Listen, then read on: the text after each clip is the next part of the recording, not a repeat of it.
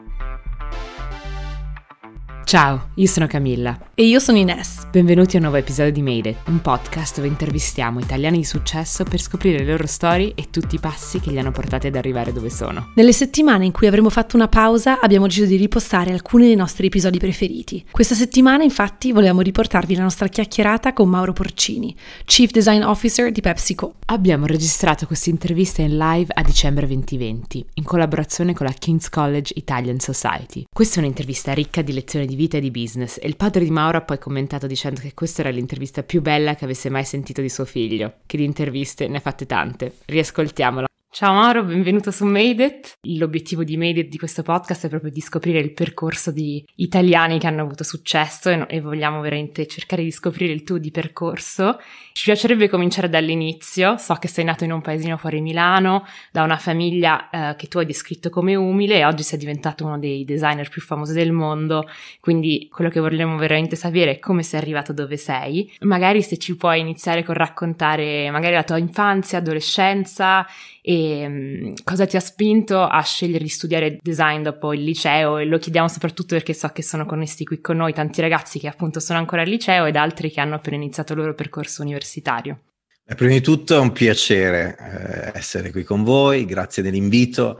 E, ehm, beh, eh, partendo da, dalle mie origini, eh, avete detto da, da una famiglia umile, poi quando i miei genitori eh, sentono quel termine si, se la prendono un po' a male perché in realtà eh, erano delle persone, sono tuttora, che per fortuna sono ancora in vita, delle persone che non hanno mai messo il denaro davanti ad altre cose. In pratica per loro i due valori principali erano la cultura in assoluto e, e poi l'essere delle brave persone, che per loro incarnava poi incarna tuttora la cultura cattolica. E appunto mio padre era un architetto e un professore all'Istituto Tecnico di, di Varese e mia madre lavorava agli uffici finanziari ma ha lasciato il lavoro da giovane per seguire noi, bambini, figli e, e quindi quella era la loro, era la loro realtà. Un, la famiglia prima di tutto, questo tipo di valori, una storia come tante della provincia italiana, appunto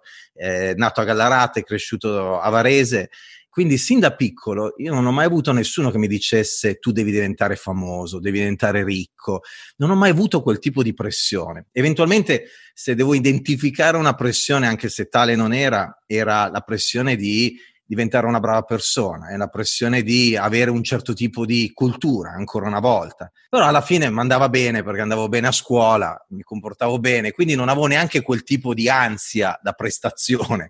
Eh, le cose venivano. Però è, un, è, è, molto importante perché oggi spesso parlo con i giovani, soprattutto poi mi capita qui in America dove ho tante interazioni con, eh, con persone più giovani di me e e spesso la domanda è come hai fatto ad avere il successo che hai avuto, o come fai, alcuni addirittura ti chiedono proprio chiaro e tondo eh, a, a, a guadagnare quello che guadagno, cose di questo genere, e io rabbrividisco. E di solito la, la risposta che gli do è questa.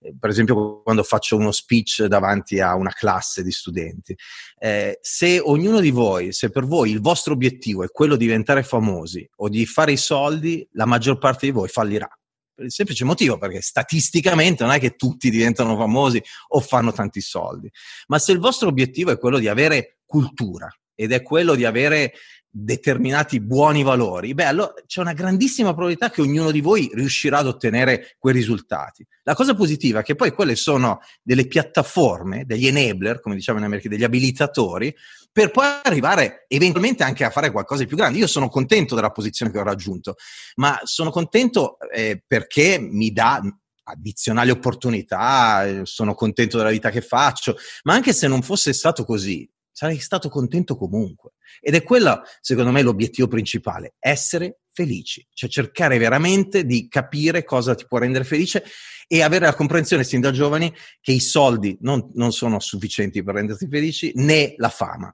Quindi io oggi ringrazio tantissimo i miei genitori e non l'ho fatto per tantissimi anni perché me ne sono reso conto negli ultimi anni di quello che mi hanno inculcato. Mi guardo indietro e capisco che molto di quello era avvenuto grazie a loro con questo tipo di, di, cultura, di approccio, poi dopo ho iniziato il mio percorso. E alla fine il duro lavoro, la cultura, l'empatia, l'essere ben voluto dalle persone, ma in modo sincero, trasparente, non ipocrita, mi hanno aiutato in questo percorso incredibile che è stata poi la mia vita. Così è partito. Poi vi racconterò di più, ma così esatto. è partito.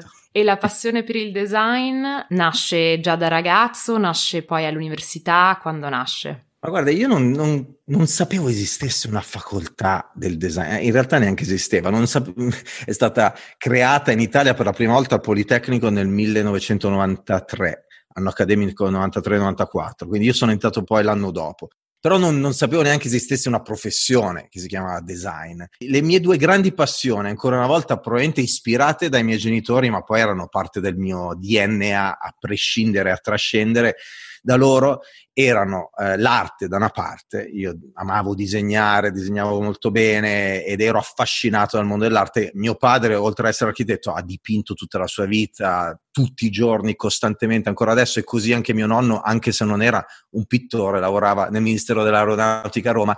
Eh, quella era una dimensione e l'altra era eh, quella dello scrivere. Io amavo la letteratura, la filosofia, amavo scrivere terzo anno del liceo ho scoperto la filosofia, prima non sapevo si chiamasse filosofia, ma poi ho scoperto che cos'era e ho avuto sempre quella passione, quindi avevo due sogni, quello di diventare o uno scrittore o quel, e quindi di fare lettere, ho anche vinto una borsa normale di Pisa per, per lettere, oppure l'altra era quella di eh, in qualche modo diventare un artista, però tutte e due le professioni sulla carta non erano professioni che mi avrebbero dato da vivere e io non avevo la possibilità economica di intraprendere una professione che non mi desse da vivere immediatamente, uno stipendio eh, mensile immediatamente. Quindi alla fine ho detto vabbè faccio architettura, che è quella tra le varie aree che mi potrebbe dare più opportunità e poi pochi giorni prima di fare il test d'ingresso mi chiama un compagno di classe del liceo e mi dice ma sai che hanno aperto questa nuova facoltà dentro l'architettura, si chiama disegno industriale, stanno faranno il test d'ingresso tra pochi giorni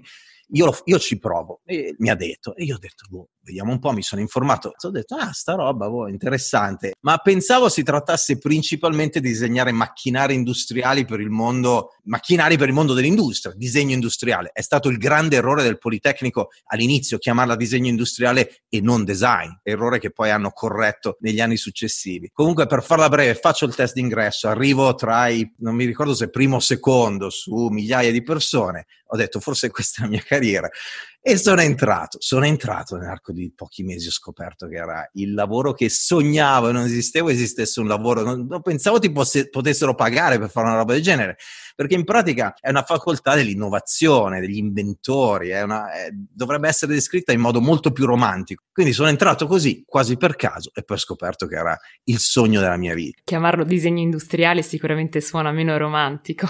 In realtà sembra una storia che parte anche un po' con tanta fortuna dell'aver scoperto questo corso percorso e di aver trovato la tua strada già da giovanissimo. Ti ricordi i tuoi anni dell'università e, e, come hai fatto a distinguerti dai tuoi colleghi? Perché poi da subito dopo lo vedremo, hai iniziato subito con una, con una carriera molto rapida e molto interessante dall'inizio. C'è stato qualcosa che hai fatto di particolare in quegli anni? Guarda, eh, io non ho mai avuto la mentalità del competere con altri, quindi eh, il distinguermi era un risultato di qualcos'altro che adesso, che adesso vi racconto, ma non è mai stato un obiettivo. Non ho mai pensato devo essere meglio di. Devo essere meglio di me stesso. I need to better myself. Devo crescere. Quella era mia, il mio metodo di paragone. Ero me stesso. E poi, sì, ovviamente hai tutta una serie di fattori esterni, di persone esterne che ti danno un po' la misura di dove sei però non era mai una competizione contro altri. E ancora una volta tornerò a quell'insegnamento che ho avuto eh, sin da giovane, se la, il tuo obiettivo è quello di crescere culturalmente, allora quando entri in università quello che fai è cercare di sfruttare al meglio tutte le risorse che ti danno. Per esempio il Politecnico eh, ti dava accesso ai, a alcuni dei più grandi designer al mondo che erano anche un po' incuriositi da questa nuova facoltà e venivano lì e insegnavano. Io ho incontrato e sono stato allievo di personaggi come Andrea Branzi, come Mendini, come Macchiasuiche, Alberto Meda, grandi, grandi nomi del design mondiale che venivano lì appunto e insegnavano. E quindi invece che essere lì a scuola e pensare mancano due ore, mancano tre ore per andare a fare l'aperitivo con gli amici, ero lì tutto esaltato perché potevo accedere a queste persone, poi magari le inseguivo e ci parlavo, cercavo di creare connessioni, cercavo di imparare il più possibile da mondi diversi, adiacenti, cercavo di sfruttare la, l'opportunità che mi dava Milano come città, io arrivavo dalla provincia, da Varese, insomma, quello che è successo è che cercavo di sfruttare la piattaforma nel miglior modo possibile. Lo facevo con entusiasmo, un entusiasmo che poi mi è rimasto tutta la vita, i docenti probabilmente lo sentivano questo entusiasmo e poi dopo ovviamente devi, avere, devi riuscire a fare le cose per bene, ma eh, significava nel mio caso nel mondo del design il disegno, la progettazione, ma anche tutta una serie di altri fattori, tipo il fattore umanistico, il capire le persone, il fattore di business, tutta la parte economica, il fattore scientifico. Quindi tutte queste dimensioni erano necessarie. Quindi ancora una volta con grande curiosità cercavo di imparare. E hai conosciuto anche, se non sbaglio, molti dei tuoi mentori negli anni dell'università che poi sono rimasti figure molto importanti nella tua carriera, nella tua vita. Ce ne sono due che ho conosciuto in quegli anni che cito sempre, ma in realtà poi ne ho conosciuti altri nell'arco della mia vita. Il motivo per cui cito sempre loro. Adesso sto scrivendo un libro, ci sono dei quasi capitoli, dei lunghissimi paragrafi dedicati a loro, è perché in quegli anni ti formi, in quegli anni vai in una direzione o vai in un'altra, quindi anche se poi ne ho incontrati tanti altri successivamente, loro mi hanno dato una spinta in una direzione specifica. Eh, uno è Claudio Cecchetto, che per la mia generazione era una celebrity, era una star, io ero cresciuto guardandolo in televisione, presentare il Festival Sanremo, il Festival Bar, eh, e idem i miei genitori con me. Eh, e ripeto, noi, io non conoscevo una celebrity quando ho incontrato Claudio, quindi non è che arrivavo da un mondo di connessioni. Eh, l'altro invece era Stefano Marzano, il grande capo del design di Philips, che per noi designer ai tempi era una figura molto iconica, tra l'altro italiano, come dice il nome, ma che lavorava a livello mondiale eh, in Olanda per, per Philips, che stava facendo cose incredibili in quegli anni. Cecchetto è una storia interessante in, in, entrambi i casi in realtà, sia Stefano Marzano che Cecchetto sono storie interessanti per svariati motivi. Prima di tutto perché, per esempio, con Cecchetto io sarei potuto andare ad incontrarlo e farmi fare un autografo, oggi ci faremo fare un selfie, farmi un aperitivo con lui e dire a tutti gli amici che conoscevo Cecchetto. In realtà quando mi, mi hanno detto ah possiamo andare a incontrare Cecchetto l'opportunità è arrivata perché un mio amico di Varese conosceva la sua segretaria in quel momento quindi i casi proprio, e siamo andati con l'idea di farci qualcosa. Quindi siamo andati proponendogli un progetto studiando quello che stava facendo adesso, quindi ancora una volta stavo già applicando l'idea di design thinking o imprenditorialità senza neanche saperlo, ovvero ho cercato di capire cosa quest'uomo stesse facendo in quel momento. Noi sapevamo che era un DJ, un pro- il produttore di Giovanotti, degli 883, di mille altri, ma dovevamo capire a cosa era interessato in quell'attimo, in quel momento storico. Ed era, e fu una sorpresa, lui era interessato al mondo di internet, stava, aveva creato una società con Soru di Tiscali e, e voleva, voleva creare business nel mondo di internet quando ancora nessuno ne parlava. Quindi andiamo lì, gli proponiamo di usare tecnologie avanzatissime, 3D, che avevamo eh, studiato ed imparato al Politecnico. Lui vede sti ragazzini, lui che è un talent scout professionista, che ha incontrato Fiorello, Gerry Scotti, Giovanotti, Fabio Volo per strada, letteralmente li ha, li ha, li ha lanciati, vede sti ragazzini e dice un altro avrebbe pensato, vabbè, sono ragazzini, ma cosa ne capiscono? Lui invece aveva quella mentalità giusta di dire, ok, vediamo se posso fare qualcosa con loro. Quindi ci chiede cosa fate nella vita e noi bleffiamo un po' e diciamo, e diciamo eh, vorremmo creare uno studio insieme. In realtà io lavoravo in Philips Design, loro avevano altri lavori e lui ci dice fatelo con me. Subito, il giorno dopo abbiamo tutti lasciato il nostro lavoro. Un mese dopo firmavamo con lui e creavamo questa società con questa sede bellissima in via Meda, con la piscina dentro, era una villa che lui aveva, un sogno per quattro ragazzini. E inizia questo tragitto incredibile. E per noi, però, il sogno era quello di lavorare con tante star del mondo della musica, della, della televisione, lavorare sulla loro immagine, usando il design. E in realtà a Claudio non interessava assolutamente questa dimensione. Lui voleva creare qualcosa che nessuno aveva mai fatto prima ed è quello il più grande insegnamento che Claudio mi abbia mai dato. E ogni volta ci diceva, ogni giorno, io voglio creare qualcosa che non esiste. Ed è quello che nelle, nelle multinazionali oggi viene chiamato innovazione. Lui non ha mai, mai, non una volta usato il termine innovazione, eppure è uno dei più grandi innovatori che abbia mai incontrato, perché la, l'innovazione ce l'aveva nel sangue, la praticava ogni giorno. In quegli anni abbiamo iniziato a lavorare sul concetto di Bitcoin, per esempio, quando nessuno parlava di moneta digitale, non era ancora stata ufficialmente inventata. Quindi quell'intuizione, ed è un esempio, era troppo presto, internet andava a carbonella per dirlo con i termini di oggi. Metto dei, metto dei, parametri, credo che siamo comunque prima del 2010. Quindi... Era, era il 2000, l'anno 2000. Ah. Okay. Eh, quindi era veramente presto, eh, eh, però quindi per me è stata una scuola e questo è un altro grande punto. Eh, la scuola e, e l'imparare non finisce alla fine di un liceo, alla fine di un'università, è tu, tutta la vita, bisogna avere la mentalità dello studente, questo è fondamentale.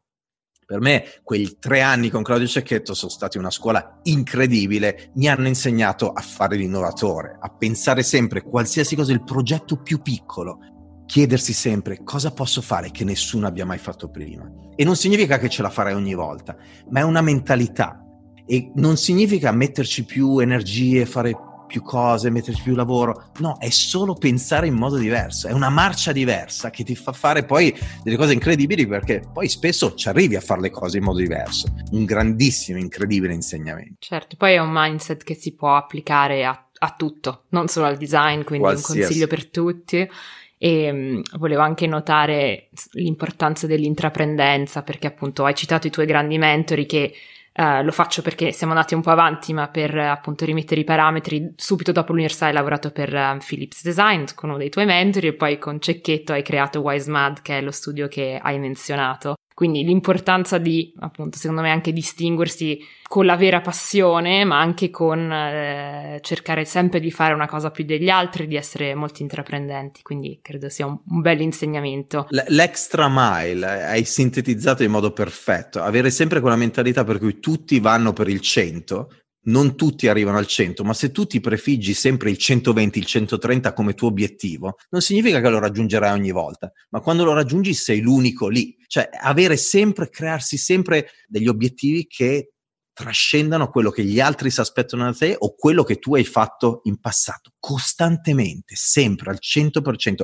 E ripeto, non significa fare uno sforzo in più, significa solo avere una prospettiva diversa. Quindi hai fatto questi anni con Claudio Cecchetto da Wise Mad che sono stati molto formativi, però nel 2002 hai deciso di lasciare e di cominciare un lavoro da 3M che forse non tutti conoscono, ma conoscerete sicuramente i prodotti che fanno perché hanno brands come i post-it e lo scotch che usiamo tutti i giorni. E cosa ti ha convinto a eh, lasciare questa realtà imprenditoriale che avevi creato per entrare in una multinazionale, tra l'altro americana, in Italia? Ma guarda, innanzitutto il fatto che Claudio stava puntando su internet e in quegli anni, eh, quando poi, cos'era intorno al 2002, internet è iniziato a collassare, non c'era modo di fare soldi in quegli anni in internet, è uno dei tanti crash della bolla eh, che sono avvenuti nel, nell'arco di quegli anni. Quindi eh, Claudio ha deciso di tornare al mondo della musica, abbiamo deciso di chiudere la società eh, e, di, eh, e, quindi io stavo iniziando a creare un'altra realtà imprenditoriale in Svizzera con un, eh, con un, imprenditore lì. Quando è arrivata la chiamata di Trem? È arrivata la chiamata perché avevo fatto questa tesi eh, al Politecnico sulle wearable technologies con Philips ovvero abiti intelligenti che usano tecnologie su quattro assi fondamentali, il comfort, la connettività, l'estetica e, e, la sicurezza. Questi progetti poi li avevo portati avanti con alcune ditte che mi avevano dato dei materiali, il Louvre di Parigi mi aveva selezionato tra alcuni giovani designer per esporre questi progetti lì e poi dopo il Seoul, il, l'Art Center di Seoul.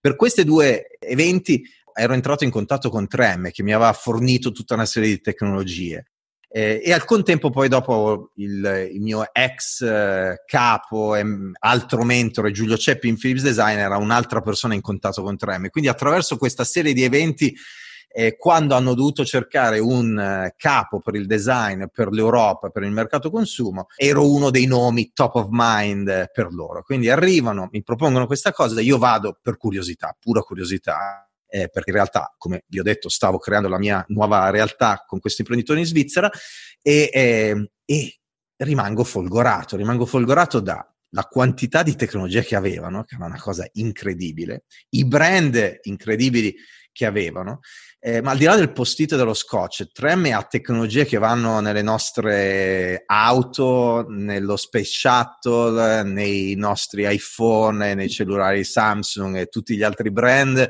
sono nelle strisce pedonali rifrangenti, nei cartelli stradali, nei compositi dei nostri denti. Loro stimano che nell'arco della giornata li incontriamo almeno 25 volte al giorno attraverso tecnologie, ma sono annegati nei nostri prodotti, non li vediamo. Il touchscreen dell'iPhone è 3M, usa delle tecnologie 3M. Quindi sono rimasto folgorato da tecnologie e brand e poi dal fatto che chiedevano a un ragazzino di 27 anni di gestirgli il design per il mercato europeo nel, nel consumo, nel, nel, nel consumer.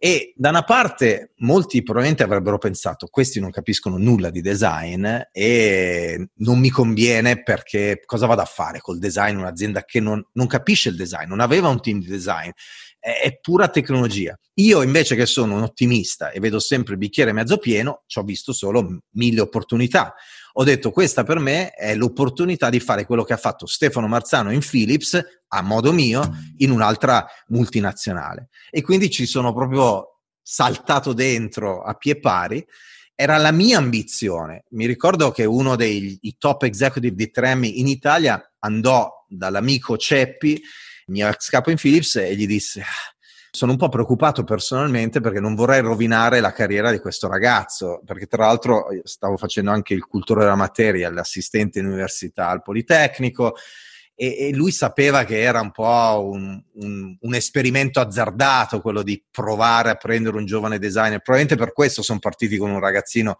di 27 anni per un ruolo sulla carta così importante. E io invece ci ho visto, se mi sembrava il, il Far West, cioè andavo alla conquista del West, come i film che vedevo da ragazzino.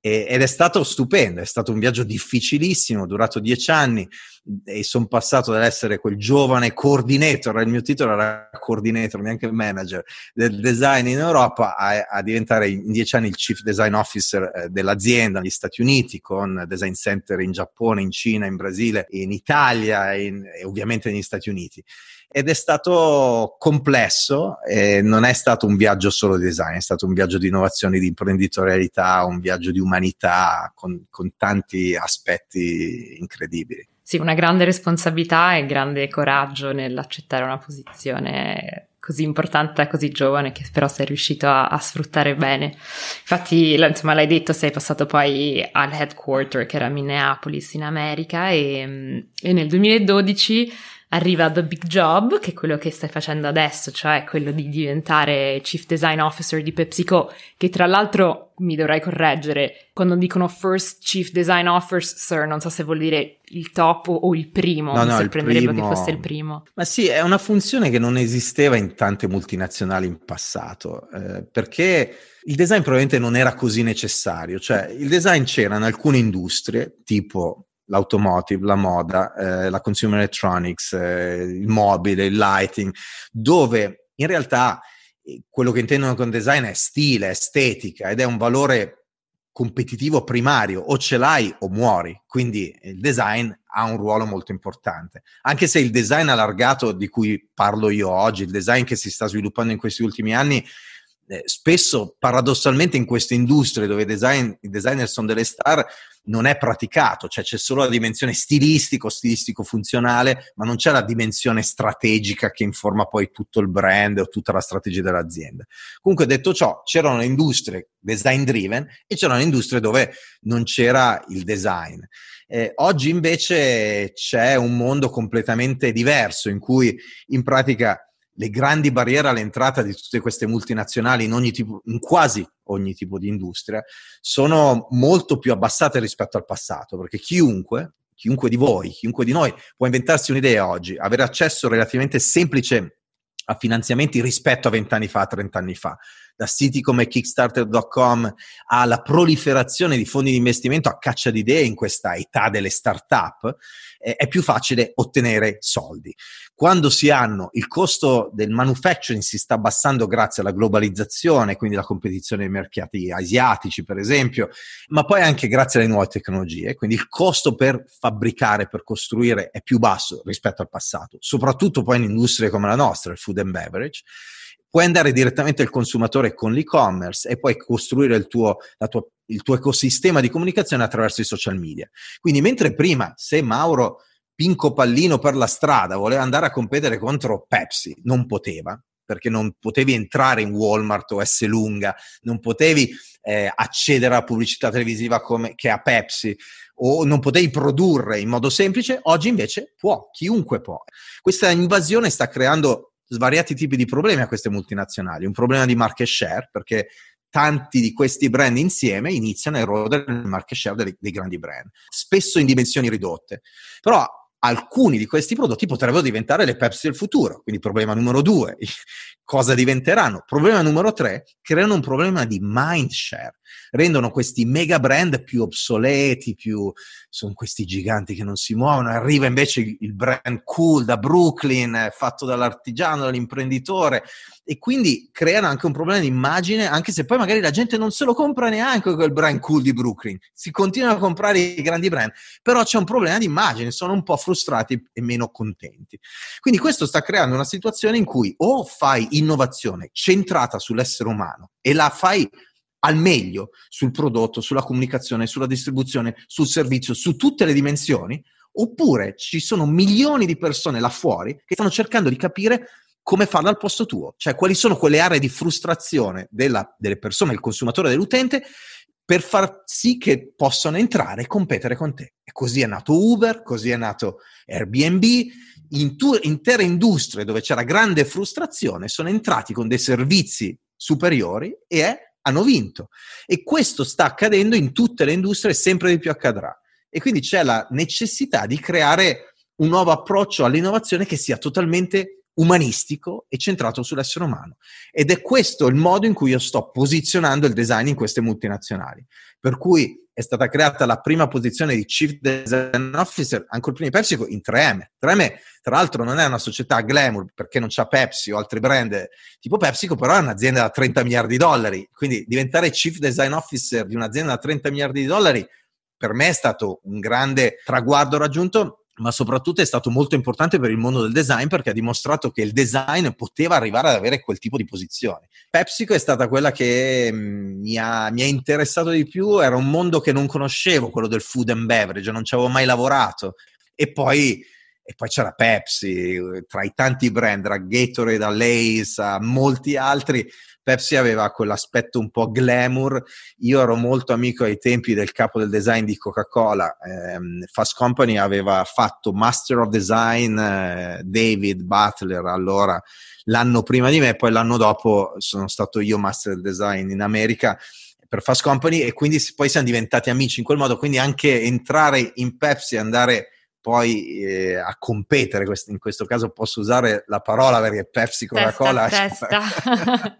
è stato veramente, era, era, veramente un sogno. E poi quello che non capivo, ma proprio non lo immaginavo minimamente, è proprio questo aspetto un po' glamour sia di Pepsi sia di New York, perché New York mi ha dato poi la possibilità di eh, l- connettermi con tutta una serie di persone incredibili che mi hanno ispirato in modi fantastici, tra l'altro tantissime in Italia, cioè io ho conosciuto e sono diventato amico di persone come Lorenzo Giovanotti, Fabio Volo o Matteo Renzi e poi tanti altri nella piattaforma di New York, non in Italia. E, qui, e oggi sono innamorato più che mai di, di quello che questa città eh, ti può dare. Immagino che negli ultimi otto anni da PepsiCo hai lavorato su tantissimi progetti per tantissimi brand. Se ne dovessi scegliere uno che partic- di cui vai più fiero e di cui ci vuoi parlare oggi, quale sarebbe? Beh, uno degli ultimi che è, eh, lo chiamiamo oggi SodaStream Professional. SodaStream Professional non aveva nulla a che fare con SodaStream, ma per motivi di branding abbiamo deciso di dargli quel brand. Ci abbiamo lavorato per parecchi anni ed è in pratica una macchina dispenser di bevande intelligente. Quando ci arrivi davanti c'è questo schermo tipo iPad, eh, la macchina ti riconosce o attraverso un QR code che hai su una bottiglia che ti porti con te, quindi ancora una volta una proposta sostenibile, oppure attraverso un'app classico e ti riconosce quindi eh, sai i tuoi gusti, le tue preferenze, le tue impostazioni. Con questa macchina cosa crei? Crei delle bevande partendo dall'acqua, puoi regolare il grado di carbonation, i sapori che puoi aggiungere, l'intensità, quindi puoi avere un'acqua con un sapore appena accennato di limone oppure molto più intensa con tanti gusti diversi. La temperatura dell'acqua, quindi una bevanda calda, fredda, ma soprattutto poi nei pochissimi mesi lanceremo aggiunte funzionali tipo vitamine, eh, elettroliti e quindi l'idea, come potete immaginarvi da questa descrizione, è l'idea di personalizzare delle bevande in base ai tuoi eh, bisogni, sia emotivi se vogliamo, ovvero i gusti, i sapori, eh, sia poi funzionali. Ed è un, un percorso che abbiamo intrapreso parecchi anni fa sull'idea di personalizzazione del food and beverage in, in base a quello che tu vuoi, emotional, e in base a quello di cui hai bisogno, a parte funzionale. Il mio sogno per il futuro è che tu ti svegli la mattina, arrivi davanti a un tuo macchinario, magari integrato nel tuo frigorifero, che saprà perfettamente quello di cui il tuo corpo ha bisogno, magari perché hai un cerotto attaccato sulla pelle che monitora quello di cui hai bisogno e quindi ti creerà dei drink che sa che tu ami perché ti piacciono come sapore, eccetera, eccetera, ma che integrano tutta una serie di, di vitamine, di sostanze, di eh, fattori addizionali di cui hai bisogno. Quello arriverà, verso quello stiamo andando. Quello che stiamo lanciando in questi anni sono proprio dei, dei piccoli passi in quella direzione. Lo abbiamo fatto con Soda Stream Professional adesso, tra l'altro ha vinto un sacco di premi di design e eh, lo facciamo anche con altri brand, per esempio Gatorade molto velocemente, anche in quel caso abbiamo creato questi, questi cerotti che metti sul corpo eh, quando fai allenamento, questi cerotti leggono la tua sudorazione, la composizione, la frequenza e poi comunicano a, a una bottiglia intelligente con un chip e a un'app. Eh, sulla base di questi dati noi creiamo dei pod personalizzati con il giusto liquido, la giusta formulazione per te.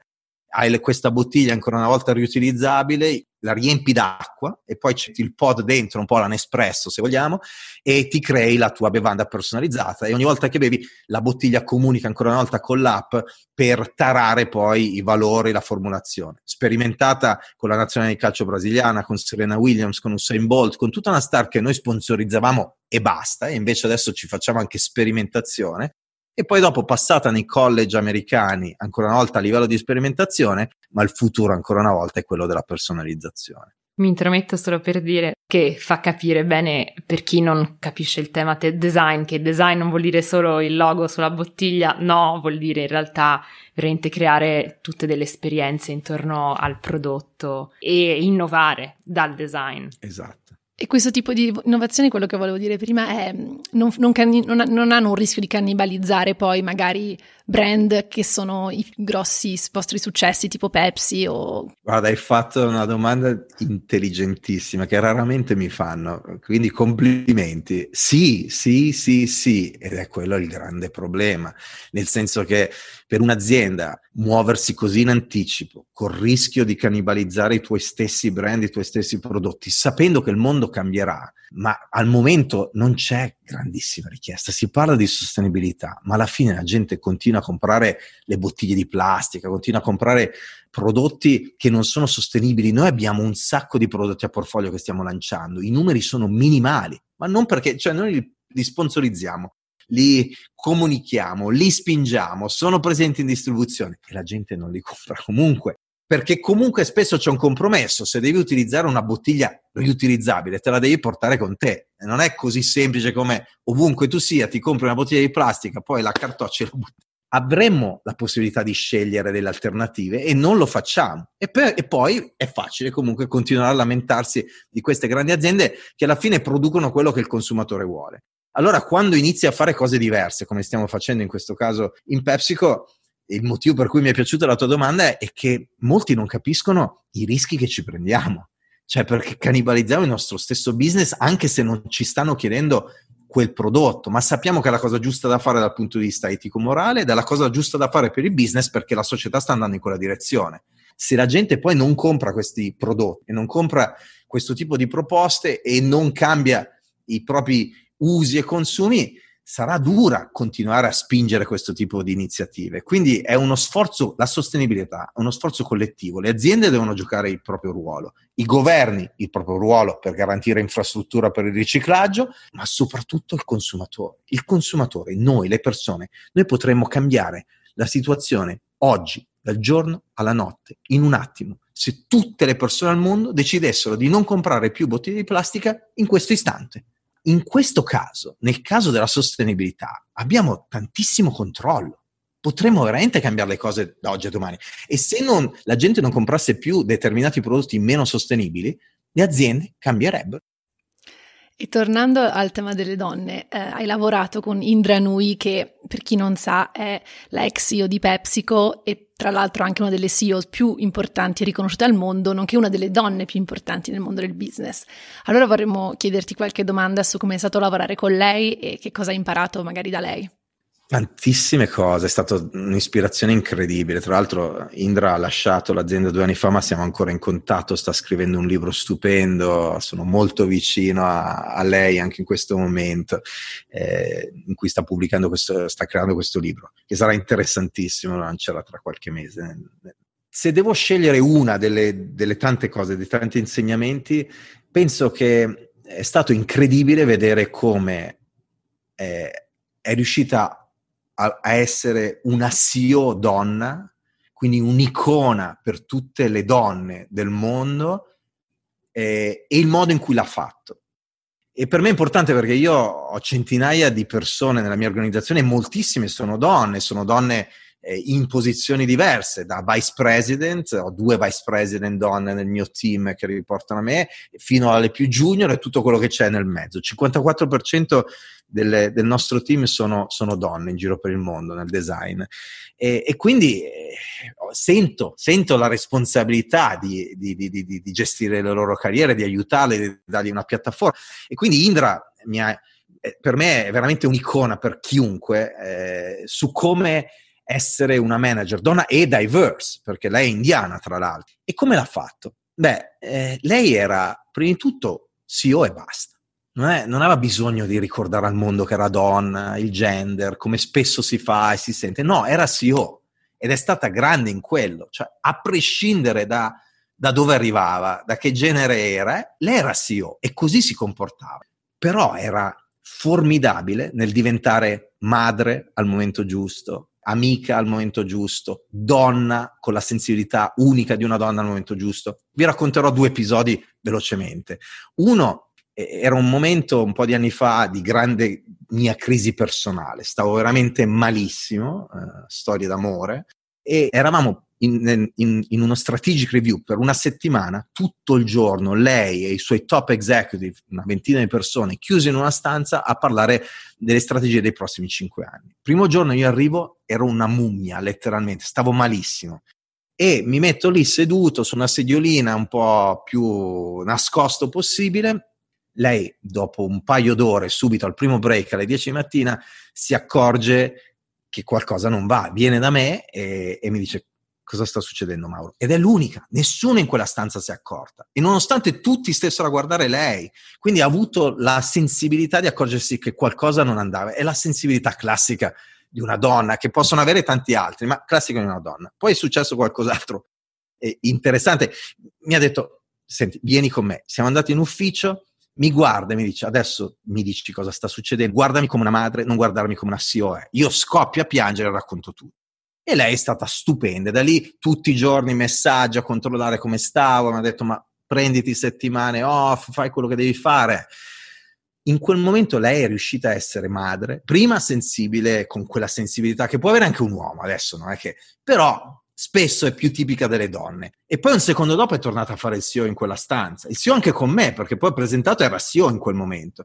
Cioè è lì che vedi la grandezza di una persona che sa far leva sui suoi punti di forza legati alle diversità. Un'altra grande storia che è stata strapubblicata è quella invece che riguarda il fatto che lei prendeva alcuni executive che le stavano a cuore e scriveva queste lettere ai genitori. E quindi ha scritto una lettera ai miei genitori da madre a madre, quindi indirizzata a mia mamma, ma poi parlando anche a mio padre, ringraziandoli per l'educazione che mi hanno dato, per, eh, per come mi hanno cresciuto, parlando di me. E mia madre l'ha ricevuta col suo inglese stentato, ha cercato di leggere, a tradurre, e si è messa a piangere, a piangere sulla, sulla, lettera. E poi ha scritto anche lei una lettera in italiano che io le ho tradotto e gliel'ha rimandata. Io non sapevo nulla quando gliel'ha mandata. Eh. Quindi immaginate il livello di fidelizzazione che questa persona riesce a creare. Vi ho raccontato questi due episodi perché dimostrano quanto fosse CEO, ma fa- facesse leva sulla sua diversity, in quel caso essere donna, essere indiana, perché adesso non vi ho raccontato le storie dell'essere indiana, ma ce ne sono mille, in modo eccezionale, ma senza eccedere, sempre in modo sofisticato, elegante, con giusto equilibrio. Io mm, lavoro nella comunicazione corporate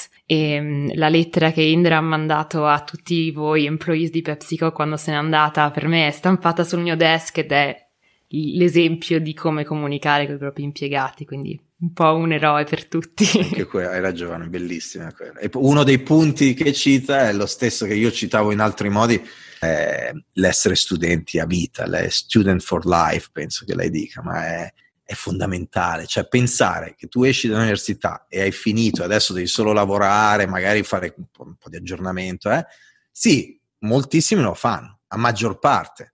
Chi ha una marcia in più è sempre lì a imparare, sempre, sempre. Ed è tutto spinto da quella curiosità pazzesca, estrema, eh, unita anche a una consapevolezza di sé, eh, la confidence che chiamano gli americani, ma poi mixata con un'umiltà generale, per cui non hai mai paura di fare domande, di chiedere, tanto sai che sai, sai chi sei, quindi non hai paura di fare domande stupide e continui a farle e non hai paura di essere davanti a un qualcosa di, di bello e meravigliarti, non devi dimostrare con arroganza che no, ho già visto io queste cose, già le so. No, sei lì che impari, impari.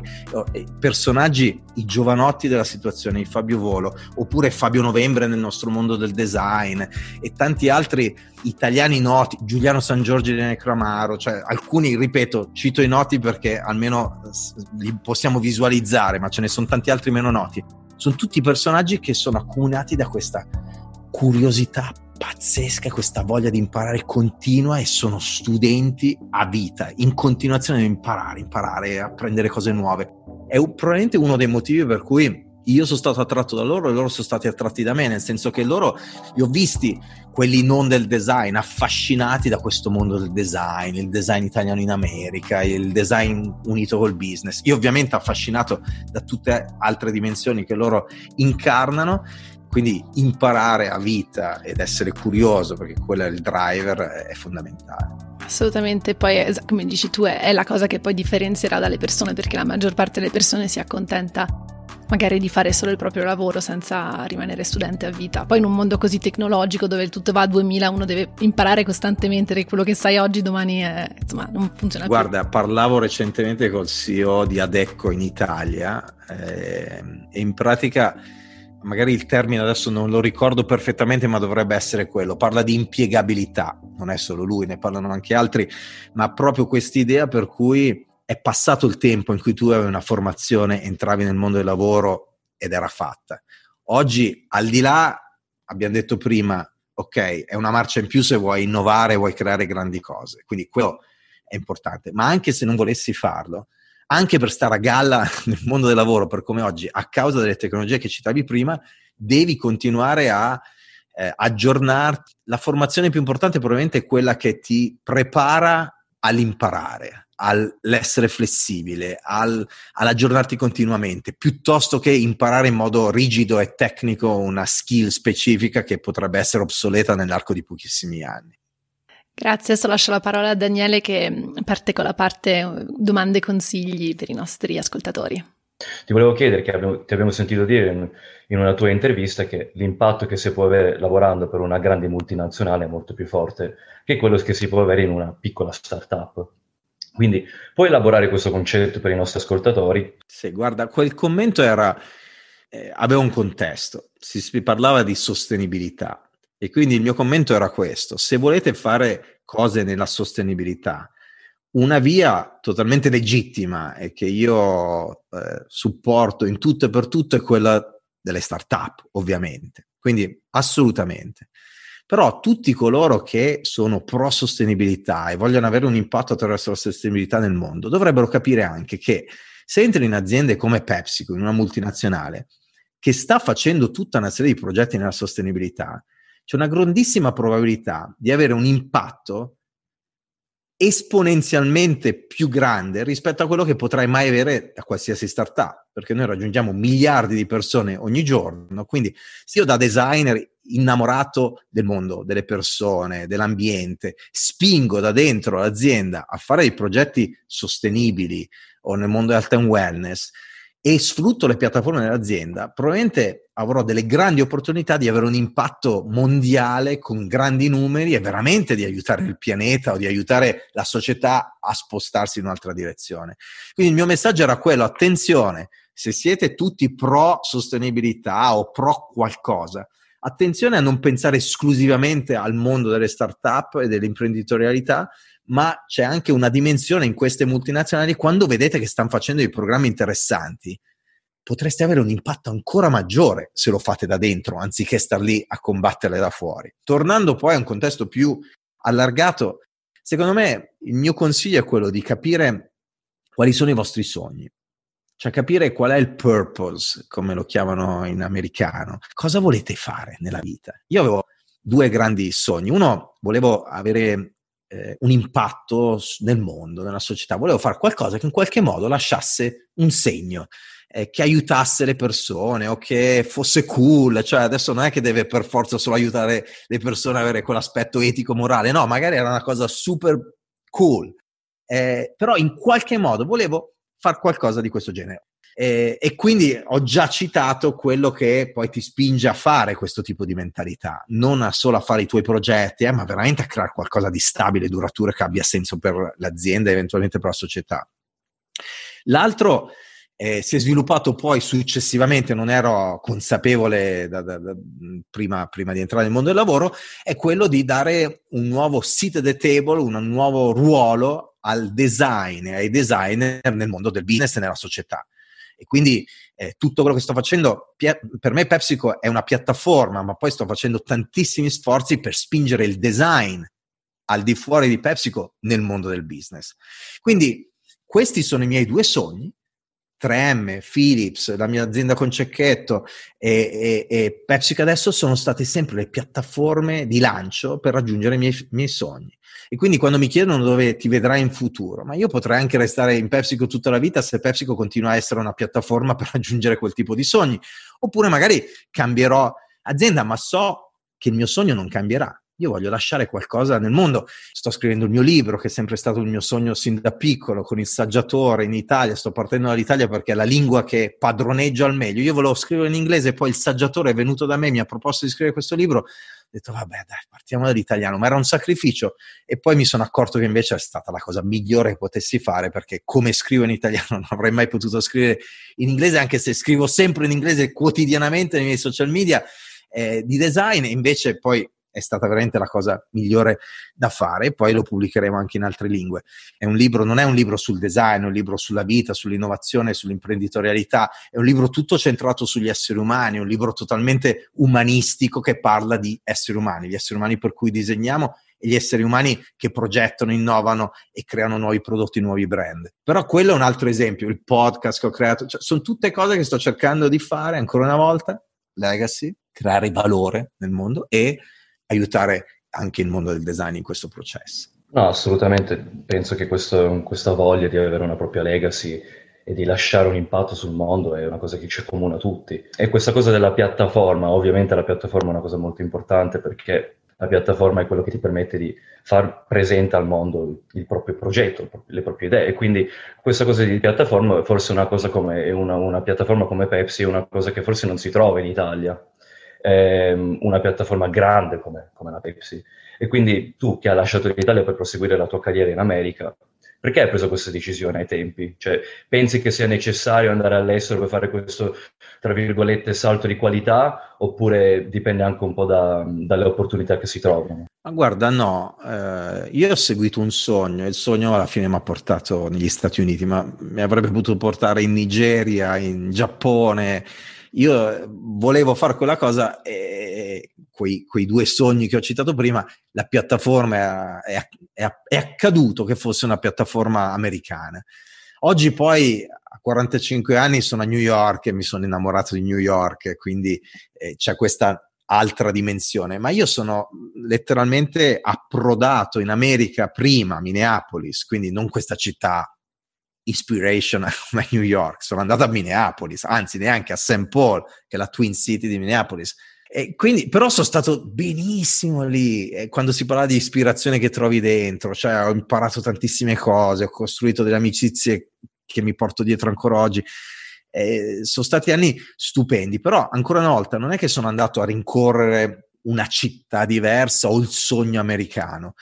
Sono andato a rincorrere il mio sogno che avevo e sono capitato lì, ma sarei anche potuto rimanere in Italia. In Italia adesso hai Fiat, hai Barilla, cioè hai aziende che hanno presente, eh, o queste sono le grandi, eh, di grandi dimensioni, ma hai Ferrari, dei, hai dei, abbiamo dei brand Prada, abbiamo dei brand che magari non hanno le dimensioni di business di quelli citati, ma hanno l'impatto sulla pop culture, sulla cultura popolare mondiale pazzesco, in dimensioni diverse. Quindi io non penso che sia necessario eh, scappare dal proprio paese, eh, penso in particolare se viviamo in Italia. E, e dobbiamo ricordarci quanto siamo fortunati a vivere in Italia. Io quando giro per il mondo e dico sono italiano, alla gente gli si illuminano gli occhi, ma letteralmente si illuminano gli occhi. E parlo, io parlo di brand culturale Italia, fatto di nostro cibo, la nostra cultura culinaria, la nostra geografia, il turismo, i posti incredibili, la densità di bellezza che abbiamo nella nostra penisola è pazzesca. E tutto il mondo del design, dell'arte, della moda e poi la letteratura, la filosofia, l'architettura, cioè è tutto amalgamato uh, senza soluzione di continuità insieme in questo brand culturale Ita- Italia. Quindi quando io arrivo e dico sono italiano, ho l'accento italiano, le persone si eccitano. Quindi eh, siamo fortunati sia nel modo in cui ci posizioniamo nel mondo, sia in quello che potremmo fare dall'Italia, restando in Italia, sfruttando il brand culturale Italia. Ma per farlo, per farlo, dobbiamo prima di tutto essere rispettosi delle altre culture, non porci in modo arrogante come se sappiamo tutto noi, abbiamo, abbiamo, tutte le soluzioni in tasca, soprattutto in industrie tipo la moda, il design, dove abbiamo fatto grande successo. La realtà è che per continuare ad avere quel successo dobbiamo capire come interfacciarsi interfacciarci con altre realtà globali. Secondo, l'idea del Made in Italy è obsoleta e io continuo a dirlo in tutte le situazioni, in tutti i modi. Tutti stanno cercando di capire in questo momento come reinvestire sul Made in Italy per rilanciare l'economia. La realtà è che se continuiamo a ragionare in questo modo la affosseremo sempre di più, perché la soluzione per l'Italia deve essere una soluzione globale. E quindi in una soluzione globale magari è ok produrre in Cina o produrre in diverse località per il mondo e commercializzare in altre località per il mondo ed avere l'headquarter in Italia con migliaia e migliaia di impiegati che lavorano sulle strategie e sul futuro di queste aziende. E lo cito perché è un problema di mentalità. Dobbiamo uscire dalla mentalità che ci ha fatto grandi dopo la seconda guerra mondiale, che era una mentalità di produzione locale, e dobbiamo entrare in una mentalità globale in cui non siamo molto bravi perché abbiamo un problema. Non sappiamo fare scala, non sappiamo fare grandi strategie, abbiamo, siamo divisi, c'è questo concetto della gelosia, del non lavorare insieme, e invece in, nel mondo globale in cui viviamo dobbiamo lavorare sulle strategie, sull'empowerment, la delega e eh, eventualmente sulla capacità di connettere punti diversi, siti produttivi diversi, siti commerciali diversi, stra- tutto attraverso delle strategie, degli strumenti che storicamente non eravamo bravi a, a, a gestire. Ma è quello, su quello dobbiamo investire in Italia, sulla strategia e non sul Made in Italy e far leva sul brand culturale Italia per riconquistare posizioni nel mondo che progressivamente stiamo perdendo. Adesso lascio la parola a Camilla per concludere l'intervista con un'ultima domanda. Sì, grazie Daniele. Questa è, è, l'ultima domanda per chi ci ascolta, è sempre la stessa domanda. È un tema che abbiamo affrontato, quindi eh, in realtà ti chiederemo solo di riassumere le cose che hai detto, ma chiediamo sempre ai nostri ospiti, secondo loro, quanto la loro italianità gli ha aiutato nel, nel loro percorso. È stata molto importante, eh, sarebbe potuta essere eventualmente un grande ostacolo e invece ho cercato in tutti i modi di far leva sui punti di forza della nostra italianità e di gestire le debolezze, sia dal punto di vista della percezione della comunicazione, sia invece le debolezze reali e quindi di colmare quei gap imparando con totale rispetto il più possibile da culture che eventualmente quelle debolezze non ne avevano e ne avevano altre. Mauro, grazie mille per la tua disponibilità e il tempo che ci hai dedicato. Uh, siamo sicuri che, che, questa conversazione è stata di grande ispirazione per tutte le persone che ci stanno ascoltando e che ci ascolteranno. Consigliamo di seguire Mauro su Instagram, at Mauro Porcini, e di ascoltare il suo podcast In Your Shoes with Mauro Porcini, dove intervista alcune delle menti più innovative del mondo sulla visione, i valori e le esperienze che guidano il loro percorso creativo. Grazie a voi veramente in bocca al lupo a voi qui con me nel podcast che mi avete intervistato e poi a tutte le persone che ci eh, stanno ascoltando. Grazie mille di averci ascoltate. E mi raccomando non dimenticate di iscrivervi al nostro podcast ovunque ci ascoltiate per non perdere nessuna puntata. E ci potete seguire su Instagram at madeit.podcast.